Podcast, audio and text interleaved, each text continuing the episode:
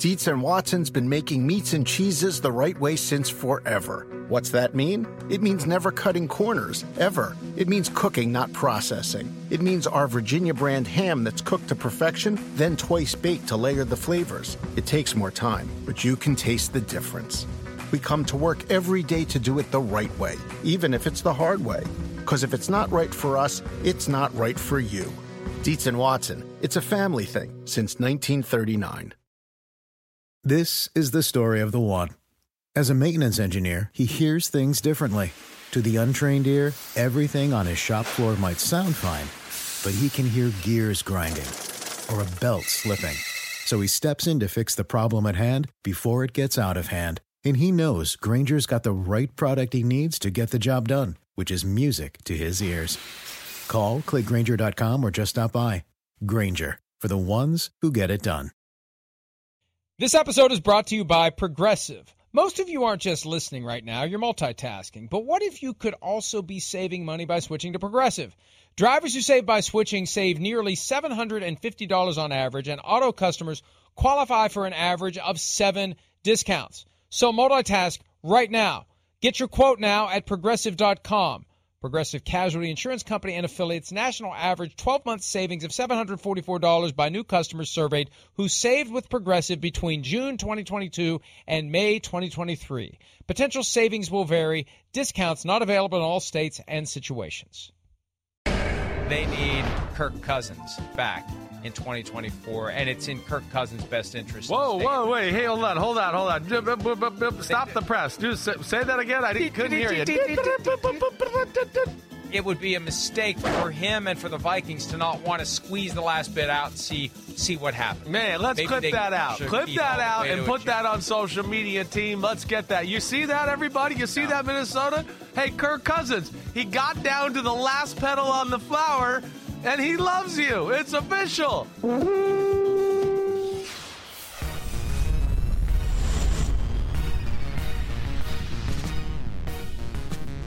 Wednesday, December 27 edition of PFT Live, that wedge day between one week and the next, where we can delve into some things we didn't get to yesterday as week 16 is done and week 17 approaches. And one of the topics who will be the Vikings quarterback this weekend. Sunday Night Football, NBC and Peacock. Oh, when the yeah. Packers come to town with the Vikings season on the line. Kind of a de facto playoff elimination game.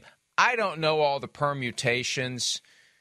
I really focus on that the final week because it's not, first of all, it's not easy for my impaired brain to understand all of it. And it changes every game. The percentages swing. I just want to know going into week 18 what everyone has to do. And, you know, until then, the mandate is win. Just win and win and win, and everything takes care of itself.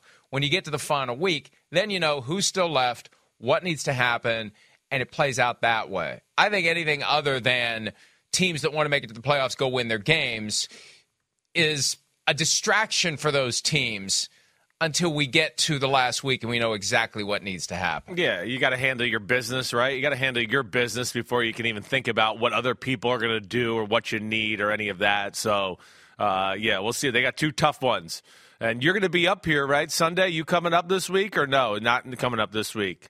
What's the uh, final verdict here? I, am planning on it unless unless No, you know well, recent it just- events it's result in me being fired. My Yeah. horrible Ravens 49ers prediction. I don't know. Some people would just as soon I go away for good. Oh, Hopefully not none of the all. executives at NBC share that uh, uh, uh, a sentiment. We want you here, especially for Vikings Packers. I mean, come on, I want you here. It's extra extra incentive for me to yell at you and make fun of you and whatever else. So you better be here for this one. I mean, it's the Vikings, and uh, yeah, it'd be interesting to see. I know we're going to dive into their quarterback situation and all that too. But like yesterday, since you didn't even care or anything, right, and you just jumped right into. All the stuff about you, you, you, and Lamar Jackson because No, you guys no, are so cool no. together. Hang on. Hang on. What? Hang on. What? I couldn't even get a word out. I couldn't even get a word out when the show started. You jumped right in with all of it.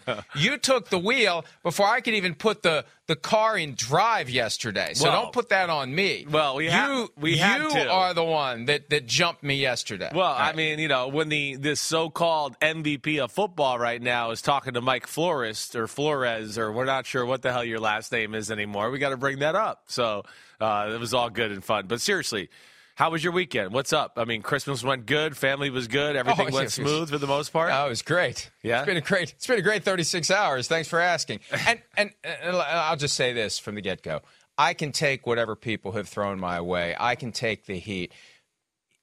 the The worst day in this job is still better than 99% of the days I had practicing law. And from time to time, we're going to say something in the confines of a prediction that's a little over the top. Was it a little over the top? Yes, it was a little over the top, and I acknowledge that. I didn't need to say it the way I said it to make my. And the point was and continues to be I thought that the 49ers were dramatically better than every other team. And you know what? I've heard from people in the league who said, hey, all you did was say out loud what the rest of us were thinking and saying privately. And we were wrong.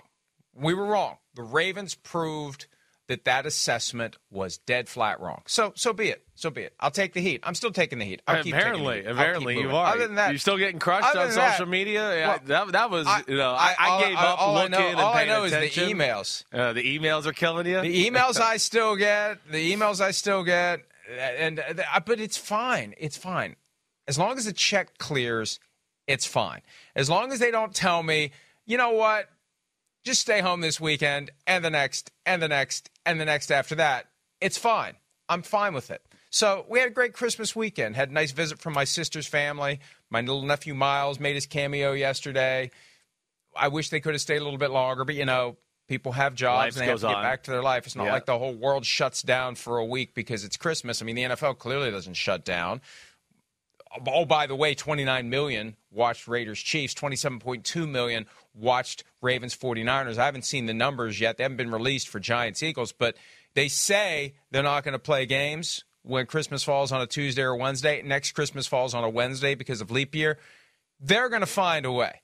The people who see those numbers, who are responsible for the sport, who are profiting from the sport, they're not going to give up Christmas Day. They're going to find a way to play. I don't care what they say now. The owners, when they get together in March, Uh, someone's going to say, well, explain to me again why we're not going to play on this day where we're getting 30 million people to tune in at 1 o'clock Eastern to watch a game. We're just going to give that up So what were because the- it's a little inconvenient. What were the numbers? Let me hear them because I didn't see that. So let me hear hear hear what it was across the board. 29 million for Raiders Chiefs at 1 o'clock Eastern Wow. on Christmas Day. Right. 27.2 million on ABC and ESPN for Ravens 49ers.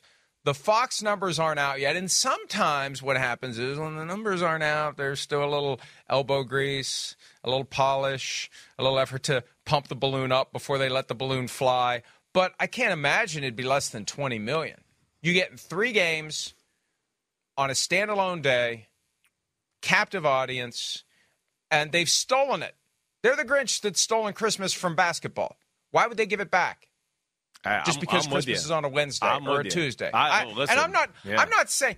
pe- People are like, "Oh, that's wrong. They shouldn't play on Christmas." You endorse them playing on Christmas. Look, they don't give a shit what I think about them playing on Christmas. I'm just trying to be realistic about where this is going. Would it be nice? Would it be nice to be able to spend Christmas Day fully and completely focused on family and not constantly trying to pay attention to what's happening during football games because you got to talk about it the next day? Yeah. That would be nice. Yeah. That would be nice. Yeah. I, I, I, I love I love being able to watch standalone football games, but the problem is on Christmas it's a little difficult to focus on the standalone game. The night game was easier. The two afternoon games were much more difficult, more difficult than Thanksgiving because there's a lot more activity and there's things going on and It presents are being open and the day doesn't have the same rhythm and flow. And you're more, right. It's more of a wide open day than Yeah. Thanksgiving. Thanksgiving it all fits. Yes. Christmas it doesn't quite fit yet. Right. So yeah, I'd rather they not, but I think it's baloney when they say they're not going to. Now, I think they're telling the truth as it currently is. I think by next year they'll realize there's a way to do this. They figured out during the pandemic how to play games on Tuesday and Wednesday. Yeah, that's what we talked about. They'll play their games Right. on Wednesday, and there'll be a Christmas Eve game on Tuesday night. Those numbers, those numbers are not conducive to saying, we'll just take a year off. Well, I, I, mean, I, would hope not. I would not. I mean, it's still, uh, you know, I, I- I know, and you know, I love NBA basketball and all that, but you know, I I mean, end of December, it's still football season, so I'm just not quite into NBA basketball at that point, right? Where we're in the the heart of the football season, down to the final push of the playoffs, like. You know, it, it's uh, that's where that's where I would love to see it on TV. Uh, it, it, was great. It really was. And and like you said, I think we've both been proponents of like, come on, the NFL. Right? Well, why can't we have like a standalone game Monday night, Tuesday night, even Wednesday night, or maybe that's the one night they take off. I don't know, but uh, they certainly showed that they can finagle that a little bit, and you know it was it was great but like it was it was it was tough too. I had a harder time on Christmas Eve. Christmas Eve we host at our house there, right? So coming over there and you know one o'clock okay nobody was at the house yet so it was kind of good and i was sitting and i had four games on and one on my computer so i was watching and feeling like i was locked in. But then family starts to show up around 2.30 right? And that's where I, I was I was definitely flustered and felt bad at some moments where I was like, "Hey, I'm sorry, everybody. I'm just trying to, you know, I'm trying to pay attention to the end of this football game." And and you know, I did feel like a little bit of a psycho there. It was still awesome. It was action packed, and I mean, some of the games were phenomenal, as we know. But uh, yeah, there was a lot to juggle for the Christmas holiday. It's different than Thanksgiving, like you said, where it's kind of known you're going to sit around the TV and eat turkey and just watch football. That's what it is. Christmas, for whatever reason, does have more action and more moving parts to it. That Christmas Eve game is a different dynamic. It's NFL Network only. Yeah. I feel right. like at some point that gets peeled off and sold to someone. Amazon. That was hard. Peacock. I was in and out of that one. YouTube. I had to wherever. rewatch the next yeah. day a little bit, you know, because I wasn't sure. I had to fill in some gaps because, uh, again, it's Christmas Eve dinner, right? You know, just getting family ready. Hey, some are leaving, some are coming, and yeah, I lost track of that Broncos Patriots game a little bit on Christmas Eve night. Well, and think about just the overall reality. You got a house full of people, and is the TV off or is the TV on? TV's on. What's Yeah. the TV going to be on? Yeah. What's it going to be on? Doesn't matter if see. Here's the key. Doesn't matter if people are actually watching. Just matters if the TV's on, right? Doesn't matter who's in the room. Cats and dogs can be watching as long as it's on. There's no way to know whether people are actually engaged in the content and riveted by it and studying every last play. They, the powers that be, just want the TVs to be on. And how many houses do you think on Christmas Eve, when all those people are gathered and everyone's got these big flat screens with HD up the wazoo, you think they're off? You think they just have the Yule log on? Hell no. So what's on? You can either do the continuous loop of a Christmas story. You can do It's a Wonderful Life. I assume that was on at some point. And all that stuff you can watch whenever you want on demand. The only thing that you can't watch on demand that is live and happening right now is the NFL game. So again, I I would prefer for my own purposes, I'd prefer that we can just disconnect for a day, but it doesn't matter. They don't factor my vote into things. I'm thinking about the 32 people who run the league. There's no way in hell that they're going to look at the numbers coming out of the Christmas Day games and say, we're just going to concede 2024 because it's a Wednesday. Yeah, I hear you. And it's a little difficult Yeah. to schedule a game on. They'll find a way. They've found ways in the Christmas past. Eve find a way to do it. especially. I think Tuesday they'll figure it out. Stagger some days. I'm surprised he didn't play a game Friday night this past week. That surprised me. They had Tuesday, or excuse me, Thursday, Saturday, Sunday, Monday. Why didn't they play a game Friday night? Yeah, it'd have been I- I- nice. it was a perfect spot to peel off one of those Christmas Eve games and drop it on a Friday. Anyway, anyway, one of the games that was played on Christmas Eve involved the Minnesota Vikings with Nick Mullens throwing for over 400 yards. Good news, bad news, four interceptions. And- Worse news, and torturing Chris, you talked Florio. about this yesterday. Mm-hmm. Well, I mean, Justin Jefferson, wide ass open, crossing into the end zone. Nick Mullens steps up in the pocket, has time to throw, and just kind of slipped out of his hand and was intercepted by the Lions, and that was that.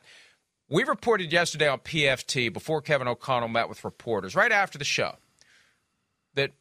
they were taking a long look at sitting down Nick Mullens and putting Jaren Hall back in. He's the fifth round rookie from BYU who was the initial replacement for Kirk Cousins because Mullens had a back injury at the time.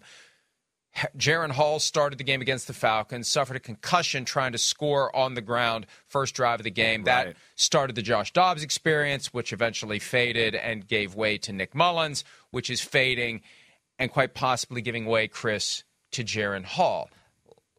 So, as of yesterday morning, we knew they were taking a long look at putting in Hall. Here's Kevin O'Connell from yesterday making it pretty clear that it could be Nick Mullens getting the giant hook to the sideline?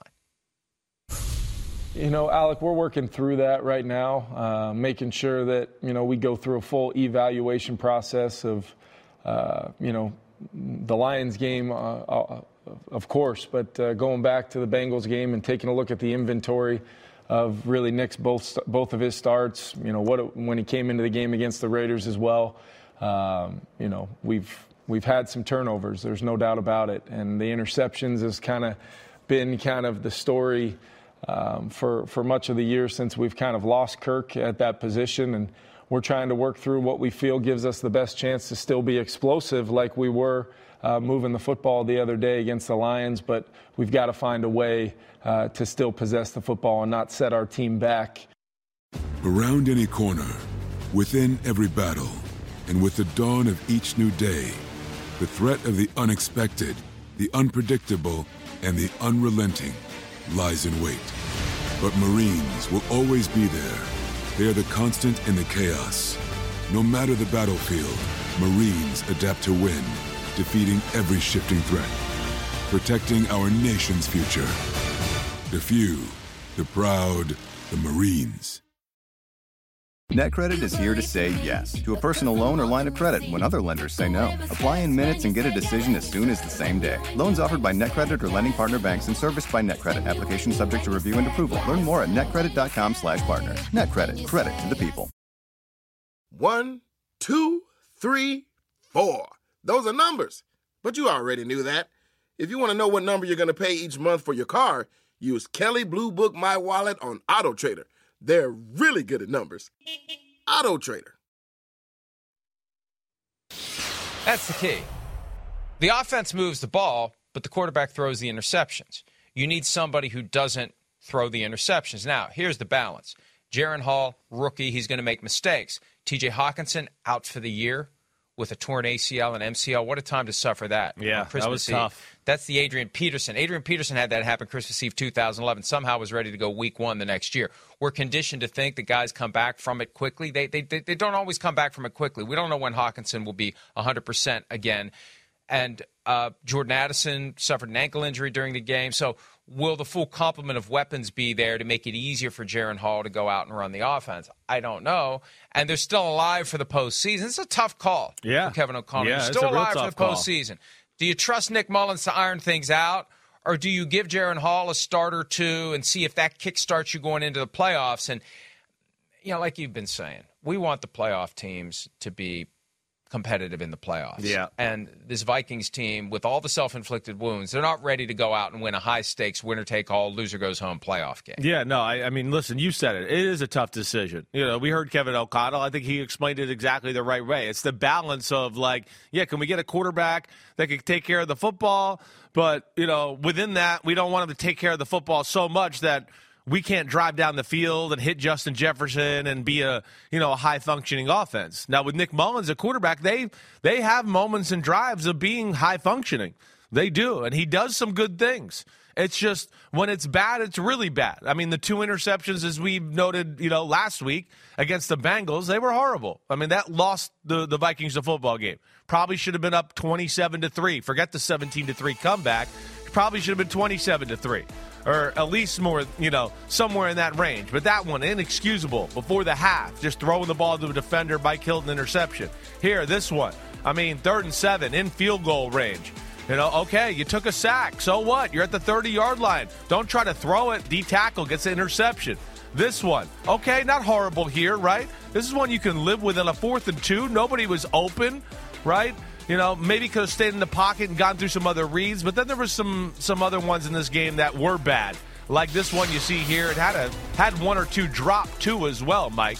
My big assessment here, you know, the balance is I don't think you're going back to Josh Dobbs. I don't see that happening.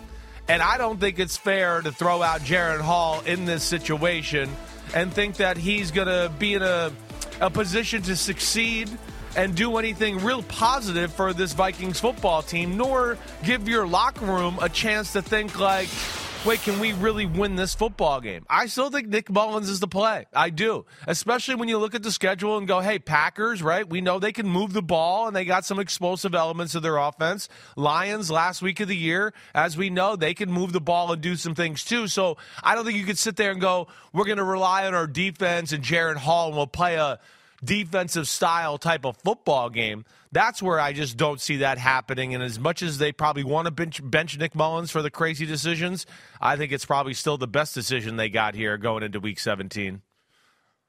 Well, it's a combination of crazy decisions and just bad throws. Yeah. In bad right occasions.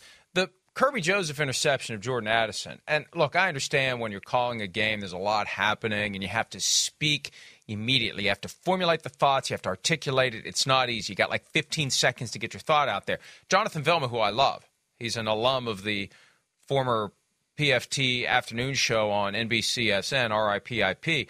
But uh, Vilma said that Kerby Joseph baited Jordan Ad or baited Nick Mullens into throwing that ball to Jordan Addison. It's just a bad throw. Addison was open. Yeah. It was late. It right. was it was it came in late. You hit him while he's open, it's a touchdown the Justin Jefferson throw at the end of the game. Yeah. If it's not a, a, fluttering out of his fingertips, it's a touchdown. So I think what's going to happen now that we've talked it through, I think what's going to happen is much like what occurred the last Josh Dobbs start. It's going to be Mullens yep. on a very short leash. Yep, right. And right. The the first the first time he hands the ball over to the defense, yeah. whether it's the short little which way did he go pass where the Bengals guy is just like, hey, here's the football. Oh, thank you, thank you, or or does something that would fall into the category of just head scratching, stupid misfire, whatever. That's when he's out and Jaren Hall's in. So they'll get them both ready, and that's what I think is going to happen. I don't know, but I think it makes the most sense I, because they still the have sense. a chance. Yes, right, right. Slim as it may be, I think it's like an 18% chance to make the playoffs. I still don't know how they come up with those numbers, but regardless, yes, they still have a chance if they and and it's it's their final home game of the year. It's prime time. You want to put your best foot forward. Exactly. You want to win that game yeah. for your fans. If you're not going to the playoffs, you at least beat the Packers on New Year's Eve at home. You don't want that to be a preseason game, a meaningless game. Hey, let's go see what the rookie can do game. You want to put your best team out there and try to win the game. And knowing that you've got some serious injuries, it's going to make your offense not as good as it otherwise would be. Yeah, 400 yards is 400 yards. Yeah. On one hand, good 400 things. yards. On the other right. hand, four interceptions. Right. So. So Yeah. if he doesn't get it done, he's out and Jaren Hall's in, or Josh Dobbs is in, one or the other. I, I don't know, but probably Jaren It, it's it's it's it's big moment football. It's situational football where Nick Mullens just has to see the bigger picture a little bit. I think that's the big thing. But you know, we talked about yeah, Green Bay's offense, the weapons they have there too. But uh, also in you know, can Jaren? There, there's there's two sides to this story too. Where we know Green Bay's defense is struggling right now. I mean, everybody's moving the ball. I mean, Bryce Young and the Panthers started moving the ball up and down the field on the on the Packers like you know, like the Panthers were a big time offense, and we know they've struggled all year. So there's also that thought that goes into it there. You know, okay, wait, they're not playing very good on defense. Can Jaren Hall go in there and you know make it happen a little bit because they're not good, or yeah, do we really want to throw Jaren Hall in there and he might not be able to take advantage of all the plays that are there uh, and gonna, uh, there to be had against this this Packers defense? And that to me would be another notch or check that I would go, well, that's where I feel more comfortable with Nick Mullens as well. And you you know, you add that on to some of the things you talked about with Hockenson not being there. That would be a rookie quarterback friendly target over the middle. You know, no Addison, certainly, or it, we'll see where that stands when it's all said and done.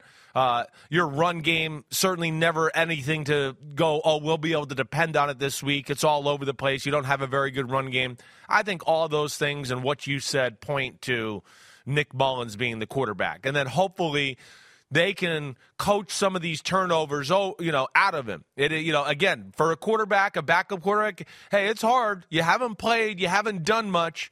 And, you know, you could play good and boom, boom, boom. Hey, the first 20 throws, I was really good. And all of a sudden you make one mistake and all of a sudden, oh, I got an interception and four or five throws. And you go, well, okay, I've only made one mistake out of 25 throws. And then you make another mistake. And all of a sudden it's like, whoa, the, I, I actually was playing pretty good here. And now I'm on the verge of being a laughing stock on Christmas Eve. And that's kind of what happened to Nick Mullens, too. And, you know, that's where he's got to gauge the game differently and just have a feel of the big picture of the game uh, instead of maybe being so aggressive and trying to make so many plays all the time. You know, I'm sure there were moments during that game because Kevin O'Connell's been transparent about this in the past when he was considering yanking Josh Dobbs. He thought about doing it during that Bears Monday night game. Yeah, sure. And didn't. Right. There had to have been occasions where he's thinking somebody else has to go in there. Because I assume O'Connell, since he came from the Sean McVay coaching tree, and there's a lot of similarities in the DNA between McVay and Shanahan, and it all goes back to Gruden as well. The idea that you're driving my Ferrari, yeah, I'm entrusting you with the keys to it, and if you crash it into a pole, you're not going to be driving it anymore. And there was a lot of pole crashing going on on Christmas Eve from Nick Mullens. So it this gets back to the open to the show. He loves him. He loves him not. And I don't know how much football Kirk Cousins has left. I'm sure he's considering his football mortality, what he's going to do when it's time to call it quits, how many more years he has left. He'll be 36 next year when the season begins, coming off of a torn Achilles tendon. One thing we know about Achilles tendon tears, Chris, makes you more susceptible to tearing the other one. He's not going to be any younger next year, and we know how hard he works to keep his body where it needs to be, and he's been this master of durability over the years. Who knows? I mean, Uh, look at what happened this year with all the quarterbacks. Can we assume any of them will stay healthy all year next year? If Kirk Cousins had stayed healthy all year, as you've said, this Vikings team would be in position to make a run at the Super Bowl. I don't know that they could beat the 49ers, but who knows after what we saw this past weekend. But they don't have their starting quarterback. If you have your starting quarterback, you should be in a position to contend and compete. And if you don't, then that's on you because so many other teams are down to QB2, QB3, QB4, QB this guy, QB that guy, QB can we find a QB anywhere? So if they could keep him all year next year, they could they could have a good season. But yeah. you can't account for when the injuries are going to happen. And we know this year that the quarterbacks are less immune than ever before it feels like to getting injured. Yeah, well maybe this will be the wake-up call to some of these teams to stop, you know, looking to trim the fat on the salary cap or the roster with the backup quarterback position, right? I mean, we've had these discussions in the past. The, the big reason why you know the the fat has been trimmed in the in the backup quarterback position. It's two reasons. One, you know, a lot of teams want a quarterback that's clearly the king. So there's a huge drop off sometimes between the first and the second quarterback, right? Good or bad, I don't know. I would say if you got a, a good team, that that's a bad idea. You know, I don't know. We grew up in an era where, like, uh, hey, Joe Montana's backup was Steve Young. Phil Simms' backup was Jeff Hostetler. Jim Kelly and Frank Reich, right? I mean, Brett Favre was up there in Green Bay. They had him, Mark Brunell, Kurt Warner. Who else am I missing? I mean, so this this when the game used to be brutal, the backup quarterback was a little more valuable. But that's the key too. It's not only anointing the quarterback the king, but it's also because of the rules of hitting the quarterback that teams have rolled the dice a little bit and gone, eh, the rules are so you know they're so good to protect the quarterbacks right now. We'll take a chance and spend a little less money on a lesser backup quarterback. Maybe this is a wake up call. You know, that, that, yeah, spend a little extra money in these cases. Now, Minnesota got unlucky too here with the fact that, yeah, Kirk Cousins got hurt and their backup and Nick Mullens, who they really like, was hurt as well. And he wasn't being able to practice. And I think that also leads to him not maybe being at his best at this point of the year right? And Kevin O'Connell has done everything. I mean, this is one, again, where you look at it and go, man, he's still getting people open, right? They're still unbelievable and a high, pretty high functioning offense with no matter who's at quarterback. But it's the dumb things. And, uh, you know, You know, like like we showed on that interception package. It's missed throws, it's stupid decisions, it's hang the fourth and two. I don't know. Can we go and show that again, guys? If we can throw the show the interception pack, the fourth and two that he throws the deep crosser to. I know that wasn't bad, right? Because it's fourth and two, it ends up being like a punt. All right, and we'll go through it. Here's the Vikings one. This one's inexcusable. I don't know how you don't see this. He throws it to Justin Jefferson. He's not even looking. You know, this one we know is unexcusable too. But the, after this, we're going to see the fourth and two. And this is where I might ask you guys to slow it down or rewind a little bit here. But pocket's clean, right? So rewind, yeah. Now, what I want you to see, look at the. So as this goes, got to go. Watch Justin Jefferson. He's going to run the in cut here. He's wide open. See him at the top of the screen, Mike? You know, go back one more time, Yep. guys, if you can. See that? You know, and those are little things too as a quarterback. Like I know that's the first read, right? That he's throwing to. Get off it. It's not open. The pocket's clean. Hit Justin Jefferson on the in cut. But again, that's not playing. And the game's still moving fast, and he's forcing him some issues. Just like this, even a third and eight, just give up and just chuck it down the field. Again, not the worst because it was a third and eight and acts like a punt a little bit, but it doesn't give the confidence But if it's put coach. out there, it's a touchdown. Exact- well, that- that's the one that if he puts it out there, it's a touchdown. Yes, that he saw it late and then just tried to chuck it, and that would look stupid. That's that's what it looked like, and yeah, there's there's some issues there. It doesn't give your offense or your play caller confidence. Is where I was going with that last comment. He, sh- he should have only had three interceptions for the day because the fourth and two ball should have been knocked down. It was like 20 yards of Yeah, field position right. the Lions lost by actually Brian Branch getting the interception to atone for the one that should have been the pick six Yes. to make it 14 nothing instead of 7 7. That was another one. So it evened out. Should have had three. Nah, should have had four because Branch would have had that one on the opening drive of the game. Yep. And it would have been 14 nothing just like that. He might have had five interceptions on the day because they would have been in a hole and they'd have been throwing Yeah. even more. I feel like his numbers for this season. yeah, go ahead. Eh, yeah, he did. He did. His nu- eh, maybe two. His Yeah. numbers for this season in two starts are amazing. 797 yards in two starts.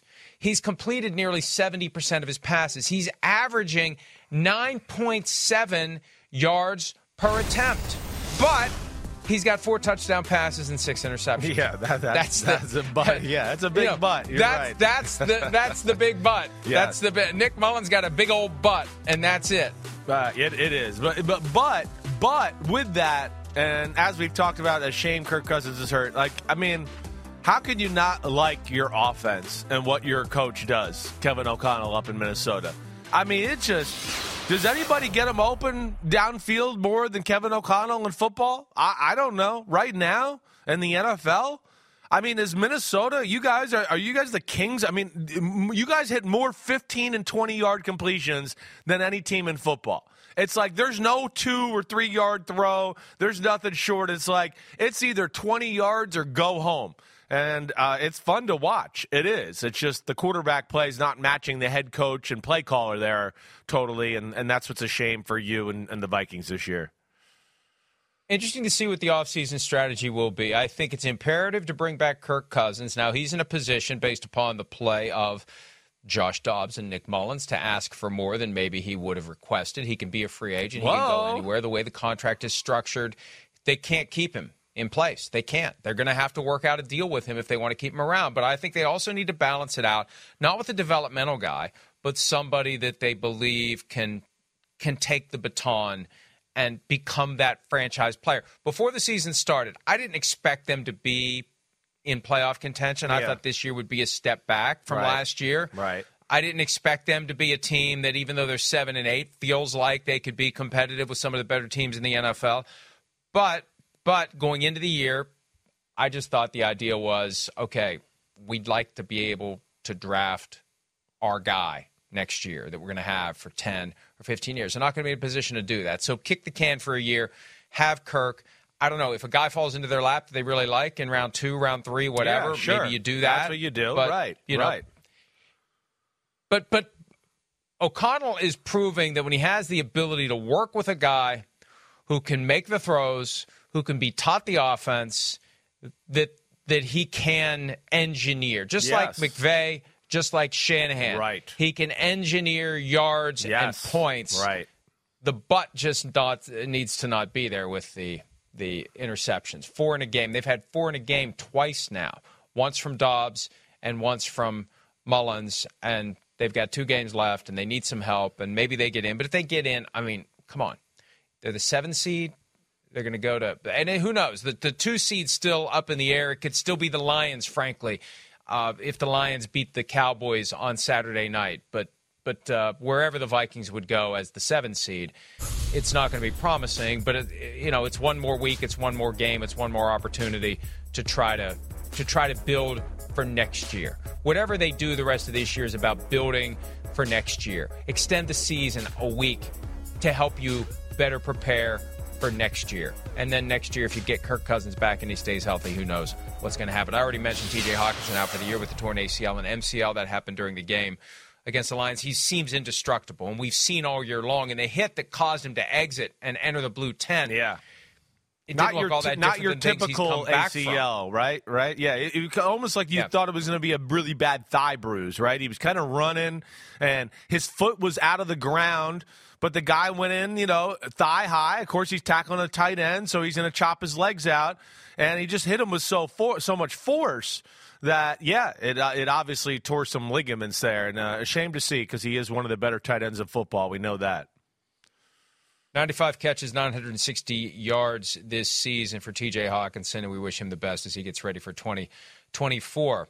Elsewhere in quarterback injury news, Trevor Lawrence, who's been banged up a lot this year, but has still not missed a start. We've seen a knee injury, we've seen an ankle injury that we never dreamed he'd come back from. A Monday night to a Sunday. Are you kidding me? He came back and played. Concussion, cleared and played. Now has an AC joint sprain. That's a fancy way of saying shoulder injury. Doubtful to practice on Wednesday, and we'll see if he's able to come back and play this weekend as their season is going down the tubes. But the good news for them, they lost, Colts lost, Texans lost. Three, eight, and seven teams atop the AFC South jockeying for position in the final two weeks of the season. Somebody's going to win that division. Somebody's going to host, most likely, the Browns in the wild card round. I don't know that that's a reward, frankly, based on how the Browns are currently playing, but still, you want to win the division if you can. And this weekend, the Jaguars host the Panthers in a game that they should be able to win, frankly, even if CJ Beathard is the quarterback. Yeah, I mean, you, would think so, or you'd like. But I, I don't know. I don't know if I can say anything like that with the Jaguars right now. I mean, the AFC South, it's, it's unbelievable how quickly it all changed. I mean, a month ago, we were going, wow, I mean, the AFC South looks good, and wow, could they get multiple teams in? You know, and right now, the way you it kind of looks, you're like, ah, I don't want any of them in there. Please don't any of you get in there. I mean, the CJ Stroud injury is certainly, and other injuries, derailed Houston Texans and the way they look. The Colts have kind of been all over the place and just seem like they're hanging around, but not a real force. And Jacksonville, I mean, come on.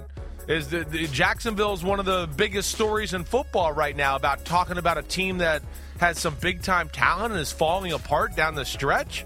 I mean, they've lost what five out of seven. They've lost four in a row. The losses haven't been like oh necessarily like so close and competitive to where you feel good about it. Last week was a disaster.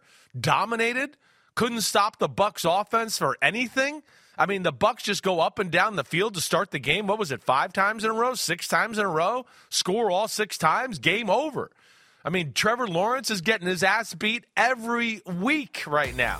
He is the most beat up guy in football. And, you know, on top of that, and what's scary and why I just won't go, oh, they're going to go in and beat Carolina this weekend, they can't run the ball, right? They don't protect very good. They're relying on Trevor Lawrence, like you see right here. Hey, hang in there to the last second and throw a rifle in a small window. And yeah, you're going to get killed by seven cars as you do it, but that's our only chance right now. That's kind of where Jacksonville's at. They're reeling in a big way, and they need Trevor Lawrence. I, they do. I, I- don't think it's a lock if CJ Beathard plays that they beat Carolina this weekend. It's imagine it's it's it's tough to imagine that when I you consider how bad the Panthers are. But you're right, the Jaguars lately have just not been good. And this is the time of year, as Bill Belichick says, football season starts at Thanksgiving. This is the time of year when the teams who are going to be the true contenders step up and win. And look Right. at how the Buccaneers are ascending. Look at how the Jaguars have just faded. I thought that 34 to 3 wake up call against the 49ers would be the thing that propelled them like the wake up call they got Yeah. last year in London when they lost to the Broncos, and that was where Trevor Lawrence resolved to to do whatever it took to be regarded as a great quarterback. It was kind of a crossroads early in his career. Well, now it's a different kind of crossroads. And physically, he's just doing all he can to hold it together. Yeah. I got a lot of respect for the fact that the guy keeps going and keeps going and keeps going, knowing that he's going to get more of it. I'm not healthy. My knee, my ankle, I had a concussion. I got a shoulder. I'm going to go out there and I'm going to keep going. I'm going to try to lead this team to the playoffs. If they could find that switch, but it just, you know, offensive line, again, it's offensive line play. When they play well, we don't notice. When they play poorly, we notice. And the offensive line is the heart of the issue yes. for the Jacksonville Jaguars right now. Here's, here's Trevor Lawrence, and these comments caught my eye when I saw them emerge from the loss to the Tampa Bay Buccaneers on Christmas Eve. Lawrence talking after the game about where the Jaguars currently are and just exasperation. You can hear it and you can see it with what they need to do to turn it around. Have a listen. You know, I got a lot of thoughts. It's frustrating. Uh, it's really, it's really embarrassing and frustrating, and you put a lot of work in to do that and to look like you don't even practice. I mean, that's what it looks like, which is, you know, just got to call it like you see it sometimes. I mean, it's it's bad all the way around. So we got to find ways to get better. We got to get out of our own way. Um, it just feels like everything's so difficult right now. Just do the simple things, you know, make the simple plays. Um, just get back to doing what we what we've done this season at, at points and when we were playing well. And you know, we know we have we have what it takes, but I mean, we haven't the last month. So at the most important times, we got to play better, and we're not. So. So what is it? See, and when I hear that, when I hear that, it's like we're not even practicing. We look lost out there. I mean, even though he didn't mean it this way, and I'm sure when he talks to reporters this week, he'll say, I wasn't calling out the coaching staff. A lot of the things that he's pointing out, it's the coaching staff's job to make sure that what you practice translates into effective performance during the game. The guys are in the right mindset to go out and do the things during the game that we've practiced doing. That's all part of the coaching function. Sure. Getting your team ready to to replicate during games what you're doing on the practice field. That's what it's all about. So I again, he'll say I didn't mean it that way and he'll push back on anyone who would say that it it was an indictment of the coaching staff. But it kind of was, Chris. Yeah, well, I, I mean, I, I, think he's, you know, like he's saying, he's calling it like he sees it. It's just got to be better. You know, it's not that like the coaching staff's not trying or any of that, but you know, obviously it's just not good enough. Their defense is getting torn apart. We talked about that. Offensively, they're in a tough spot. One, their offensive line is not good. That's that's the biggest issue. You know, and, and I know we talked about this a little last week, but that's the thing that I constantly, you know, what's happened with Jacksonville? And when I go back to that, well, hey, Cam Robinson, not there, hurt. Jawaan Taylor, their other tackle, not there. They got a rookie playing right tackle. They got a left tackle spot that's kind of had injuries and been a, a you know a, a, a, moving moving part all year. The interior part of their O line is not special. They're one of the worst running teams in football. Okay, so, and they try to stay patient with it to just try to help the O line and help Trevor Lawrence. And then on top of that, you can't protect, so they don't have time to wait for plays to develop down the field all the time. And that is leads when you watch Jacksonville, it's Trevor Lawrence throwing the ball into really tight windows, eight and 10 yards down the middle of the field with the pocket collapsing. And it's a dangerous way to live right now. It is. And people know they can get to the quarterback, right? And that's why you heard me say, hey, they got to try to make ways to, I've been saying for a month, to throw the ball down the field a little bit, manipulate that a little bit, just because teams are, know they can't protect real well. They know they're going to throw the ball in the 5 to 12 yard range area and it's just become a little too predictable. And they got nothing else that they can really bring to the table right now to get a defense off their back. That's the big issue, let alone their quarterbacks getting the shit kicked out of them. So all those issues certainly are, are coming to a pinnacle here. And yeah, the Jags are in trouble. There's no doubt about that. Big trouble. And like, yeah, you get in the playoffs, so what? I, I don't expect them to be able to do anything miraculous with the way that offensive line plays and how bad the defense has been. Well, no, because if if they win the division, they're likely going to see the Browns come to town in the wild card round. And we know anything can happen. Hell, they were down 27 nothing last year against the Chargers and they came back and won the game.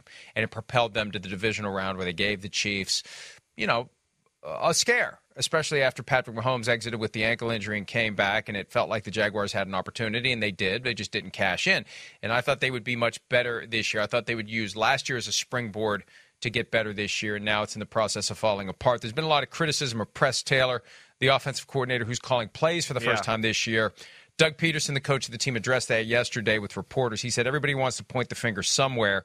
We have to do a better job at taking care of the football. It's not about the plays. We have to tackle better. We have to take care of the football bottom line. We do those two things. Those give us a chance to win football games. If we don't, then we're going to be talking about this again. The, the, those are the glaring differences right now between winning and losing. So tackle better and take care of the football. What about the blocking? And I guess at this point of the year, what can you do? If the offensive line just isn't good enough to stem the tide of defensive players who are trying to get to Trevor Lawrence, what can you really do? You, you wag a finger at him and say, play better? play better, find a way to play better, make a wish tonight that you're going to wake up bigger, faster, and stronger and better suited to blocking for your quarterback. Like, what can you really do if the offensive line isn't getting it done? Can you can you put some new blocking plan into place? Is there something you can do on the fly to make your offensive line better? I don't know. No. Is there something they can do in December to make their offensive line better? Well, it, it's it's it's a tough struggle, right? And it's rare to see good teams with a bad offensive line. I mean, it, it's actually you know very few and far between. I think that's what makes you know, let's say Ben Roethlisberger amazing in the 2010s, right?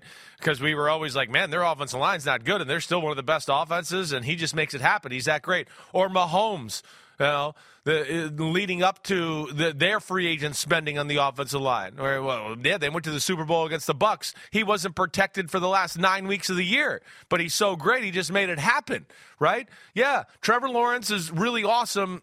I, he's not capable of just making it happen that way, and that's where yeah they gotta they gotta find ways to trick it up and do other things. Whether that's bring in more two and three tight end sets, more screens, more moving the quarterback and moving the pocket and doing all that type of stuff. Yeah, there's gonna have to be a different approach but a little bit like right now of yeah them dropping back and kind of doing what they always do and thinking that's going to work it's just not going to happen right now. And th- that to me is where yeah they they have to come up with a new approach. They're kind of banging their head on the wall right now hoping something's going to change. And it's like no this is what it is right now. You got to change and try to help this group out and see what you can do there. And, and maybe they can do that here down the last two weeks Good news for the Jaguars is they control their playoff density. They face the Panthers and then the Titans next week in Tennessee. That's not going to be easy, though, even though they're five and ten. The Titans aren't just going to lay down for the Jaguars, so it's going to be a struggle to win the division. It's going to be them. It's going to be the Colts. It's going to be the Texans. One of those three is going to win the division and and host the uh, the very good and getting better all the time Cleveland Browns in the wild card round. But once the playoffs start and the records go out the window and everyone resets to zero and zero and it's one game and one game only, who knows? Who knows what'll happen? Maybe the team that wins this division. You know, the Texans, if they get C.J. Stroud back, they could be a lot better than they've been the past yeah couple of weeks. Yeah, agreed Browns Texans would be a different game with C.J. Stroud playing quarterback A than it was when Case Keenum was playing quarterback. So I don't know which of the okay. Before we break, which of those three teams best satisfy the Chris Sims litmus test of that team can actually be competitive when it gets to the playoffs? Houston- which of the three do you want in the playoffs for that reason? Yeah, Houston's the team I look at for sure. And honestly, I would go Colts second. I would. As it stands right now, you know, I mean, listen, we just talked about Jacksonville's offense. We didn't even get into their defense. I mean, they can't stop anybody in the pass game. They can't rush the passer. Their front four is not capable. You know, it's a little like we've talked about with some some teams around football, and then they got to blitz to get pressure but they're not good enough in man to man in the back end. They only got really one lockdown man to man type of corner in Tyson Campbell. So they're in a tough spot there. I don't see how they match up well with anybody, really, right? I mean, like you brought up the Cleveland game and all of that. Uh, and, you know, that game was a four point game. Probably shouldn't have not been even that close. And some of that was still late game Jacksonville trying to make it look closer than it really was. But yeah, I lean on the Texans with a healthy CJ Stroud are dangerous. They got a little bit of a run game, and we know DeMeco Ryans and that defense can fly around and make some things happen. The Colts, I go, eh, okay, it's not great, but they can run the ball, and Shane Steichen is an unbelievable game plan designer. So I give them a chance, and we know they got a pass rush up front, and they some of the stuff they do is conducive to play at playoff football. Jacksonville, I just yeah, I don't I don't see it. I really don't, and I think they would probably be one of the worst watches we could get for for the playoffs there. You, know it's not conducive to playoff football though. Going to Atlanta and losing twenty nine to ten. That's not conducive to playoff football for the Colts. That was one of the stunning, kind of overlooked outcomes of the weekend. You picked the Falcons. I picked the Colts. So you know I had my I had my. Uh, my blue hat on for that game, but I didn't expect 29 to 10. No. I didn't expect no. it to be that. It's a, ma- so, it's a uh, matchup league, knows? as we talk about. There were some yeah. things about Atlanta's defense I think that matched up really well with the Colts. That was why I kind of went all in on that you know, I'm certainly no oracle when it comes to the picks and all that, but that was one where I went, eh, I could see the Colts having a hard time with that defense doing that there. And then I thought the Ty- Taylor Heinicke bump. But you're right. That's another one. That's why I was saying the AFC South six weeks ago, we are going, whoa, this could be awesome. They could have multiple teams in the, the playoffs. And as it looks right now, I'm going, I don't want any of you in the playoffs. Can we find another way to replace the AFC South? Uh, but we'll see where it goes, and maybe they can prove me wrong, one of them. The 49ers had an unexpectedly bad game on Monday night. Brock Purdy had four interceptions of his own. How will he back, bounce back from that showing that we saw as the 49ers try to nail down the number one seed? We'll discuss that next here on PFT Live.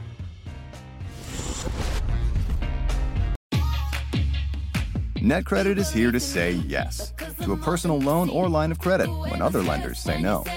Apply in minutes and get a decision as soon as the same day. If approved, applications are typically funded the next business day or sooner. Loans offered by NetCredit or lending partner banks and serviced by NetCredit. Application subject to review and approval. Learn more at netcredit.com/partner. NetCredit. Credit to the people. Look around. You can find cars like these on AutoTrader, like that car riding your tail. Or if you're tailgating right now, all those cars doubling as kitchens and living rooms are on Auto Trader too. Are you working out and listening to this ad at the same time? Well, multitasking pro, cars like the ones in the gym parking lot are for sale on Auto Trader. New cars, used cars, electric cars, maybe even flying cars. Okay, no flying cars, but as soon as they get invented, they'll be on Auto Trader. Just you wait. Auto Trader.